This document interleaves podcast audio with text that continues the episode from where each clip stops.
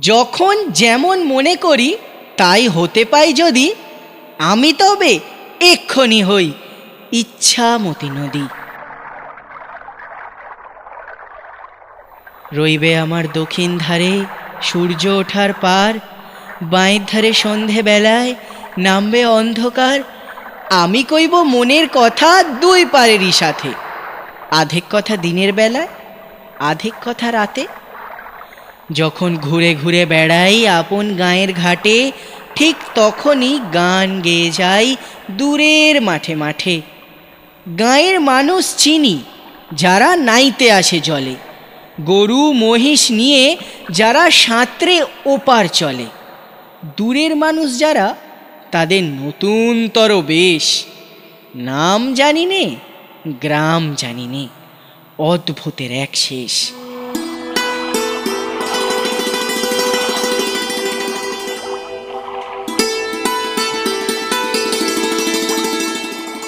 জলের উপর ঝলমল, টুকরো আলোর রাশি।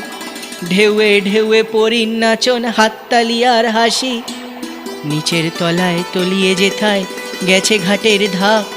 সেইখানেতে কারা সবাই রয়েছে চুপচাপ? কোণে কোণে আপন মনে করছে তারা কি কে? আমারে ভয় করবে কেমন তাকাতে সেই দিকে?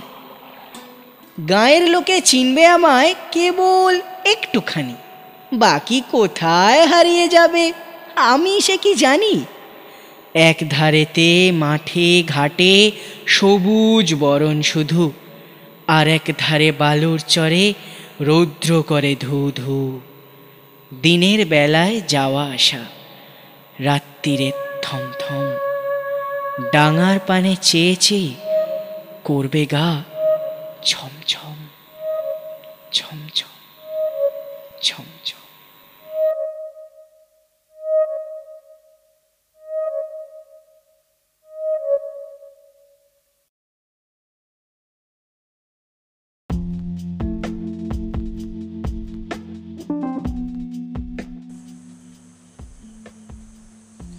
You were listening to Nam Bihim.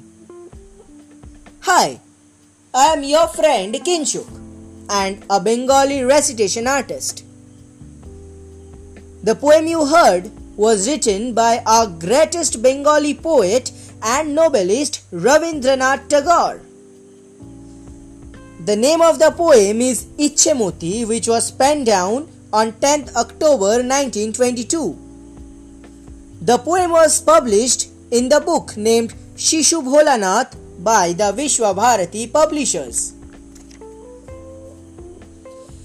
So, hello guys, and welcome to the first episode of Bengali recitation of all genre. Here you will be able to hear Bengali poems of great poets.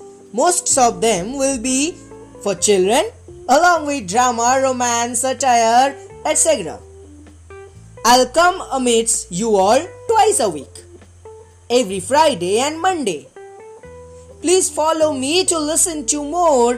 Thank you for your support, coordination, patience, uh, etc. Thank you